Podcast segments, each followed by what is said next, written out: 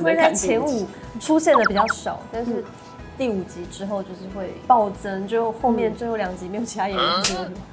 Only you。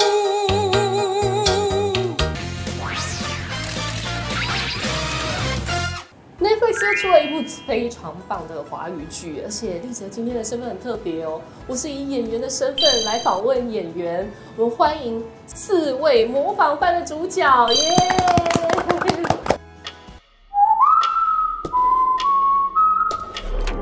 一个问题，你相不相信，所有人都可能成为杀人凶手？我的牙什么都没有做。你不是说要抓我？你不是说我玩完了？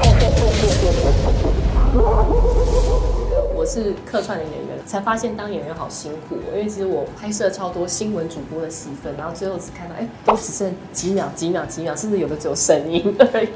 令人闻风丧胆的连续杀人犯。消息指出，吴建和是 TNB 新闻台的员工。因为脸上有大片伤疤，导致自信自卑，收视率什么话都变出来。内心因此直线失常，也经常出入沈嘉文上班的夜店。那我的下一个目标又会是谁？看到表情看起来相当痛苦。来谈谈这一次这个模仿犯，我觉得是一个非常有趣的剧本，而且它来自是一个日本的原创小说。对，然后再看到自己的角色要挑战，比如说像康仁，你这次你的戏份是最吃重的，嗯，检察官。对，然后在心理层面吃重则是吴允慧，允慧也是前男女朋友。像康仁，你前面一个角色，我们在 Netflix 看到很精彩的。也是《华灯初上》里面的妈妈，对对对对对对，突然又转换成一个严肃的检察官。你在这么多角色里面这样子走来走去，你对于角色的游刃有余，到底是怎么样去堆积出来的？呃，首先要先说，因为我们是改编公布美心老师的模仿犯，对，那其实，在原著小说里面，并没有郭晓琪这这样的人，一样有检察官，只是他们是个 team，他们是有他们的那一条线。所以，我们那时候编剧、导演他们花了很多的时间，希望有一个角色去带着大家串起每一个故事，所以才写出了郭晓琪这样的角色。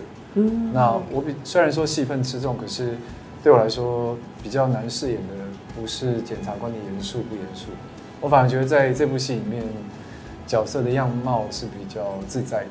那主要是看着被害者。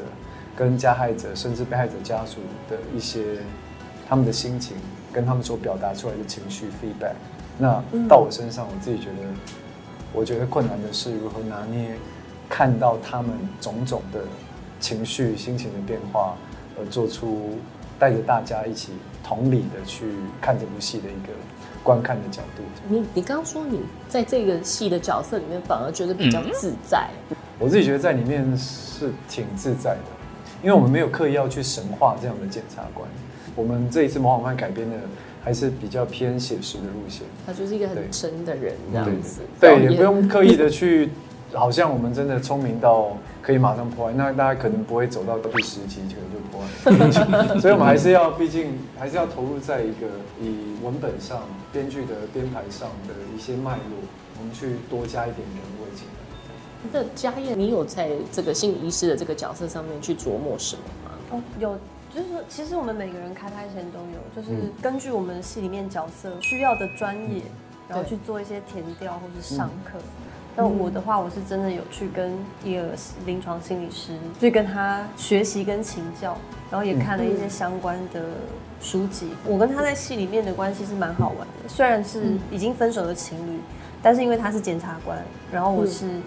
主攻犯罪心理的一个心理师，我就是互相帮帮助，然后要去侦破这个案子。你应该是看到第五集对不对？对对 我，会会在前五出现的比较少，但是第五集之后就是会戏份会很大。暴增，就对了，对暴增，就后面最后两集没有其他演员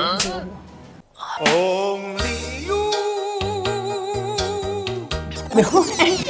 开玩笑，真的非常期待。原来重点都在第五集之后。那你觉得这出戏有这么多龙，你会服哪一只龙？没有没有，我真的我自己没有特别这样觉得了。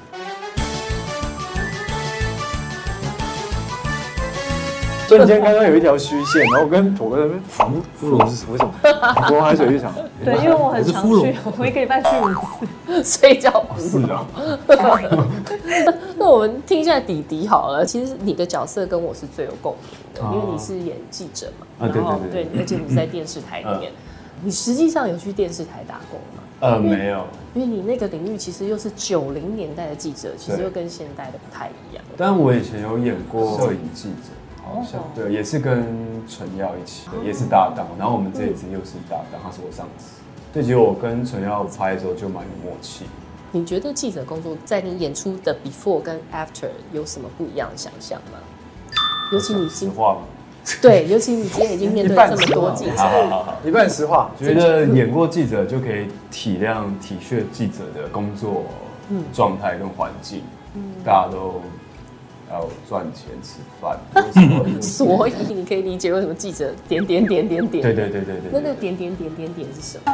就可能需要收视率啊，我觉得这个戏里面也是有探讨到媒体的这一块。我记得小时候印象是看电视的时候，你是会看到枪战，你会看到警察攻坚的画面。嗯。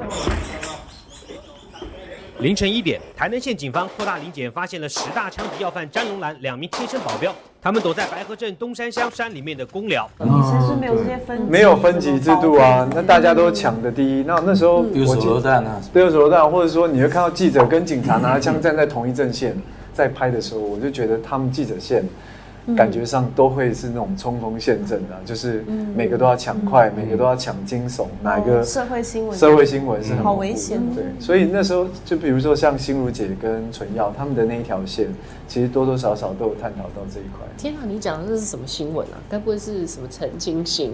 在那个时候，我们不是都有看过吗？记得我小时候看过一个画面是跳楼的，嗯。然后是直接拍下来。对。然后那时候他跳楼，我妈是直接把我的眼睛捂住。而且我有看过新闻是自自爆的，爆炸自爆。哦，，那个我也看，对。一瞬间这样，一瞬间嗯没有。画面没了，人人消失没了。人就消失了。天啊，可能现在的年轻人是不晓得的，嗯。现在都会打马赛克。对对对，嗯。对。哥你。我觉得你已经变成心酸爸爸专户了，想说 没有，就是无论是在模仿犯里面的角色，还是最近大家非常熟悉的那个好片名好长的那一部对，那那也都是内心很纠结的父亲。可能是年龄的关系吧，但是我并不会去排斥这些角色。我觉得这部电影里面有一个东西让我觉得很犀利的是说，哎，那个年代的氛围，其实包括现在，可能还是会有些人觉得，哦，那是你家小孩没管好，所以他才会遇到坏人。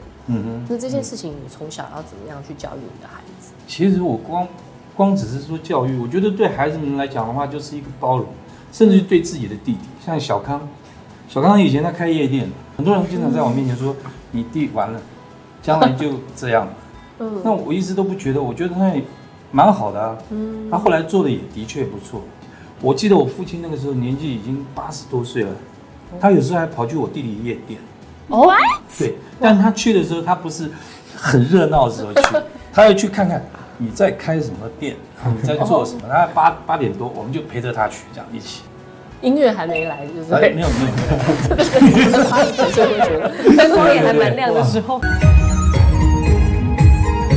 哎，那同样的问题要问一下三位，你们以后会怎么样跟自己的孩子讲说，哎，要怎么样小心陌生人？这个有点太远了，还还想不到，对了，我可能他吧，现在就是问他吧。对，我也不知道怎么教，因为其实我也还在学的怎么当那个爸爸。你是女儿奴吗？不是哎、我们家我比较是黑脸，而且我个人也比较容易不耐烦，这样很不好。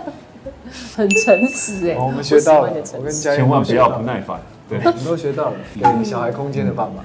那最后就是请大家跟好选择的观众朋友打个招呼，然后推荐大家最值得看模仿犯的嗯原因是什么？好选择的朋友，大家好。希望大家看到这部戏的时候，可以感受到我们的真心诚意，因为我们真的花了很多的努力才把它拍摄完成。因为看这部片子是你最好的一个选择。很好，很好。一定要看《模仿犯》，因为《黑暗荣耀》已经播完了。我知道你在看，我一定会抓到。你玩完。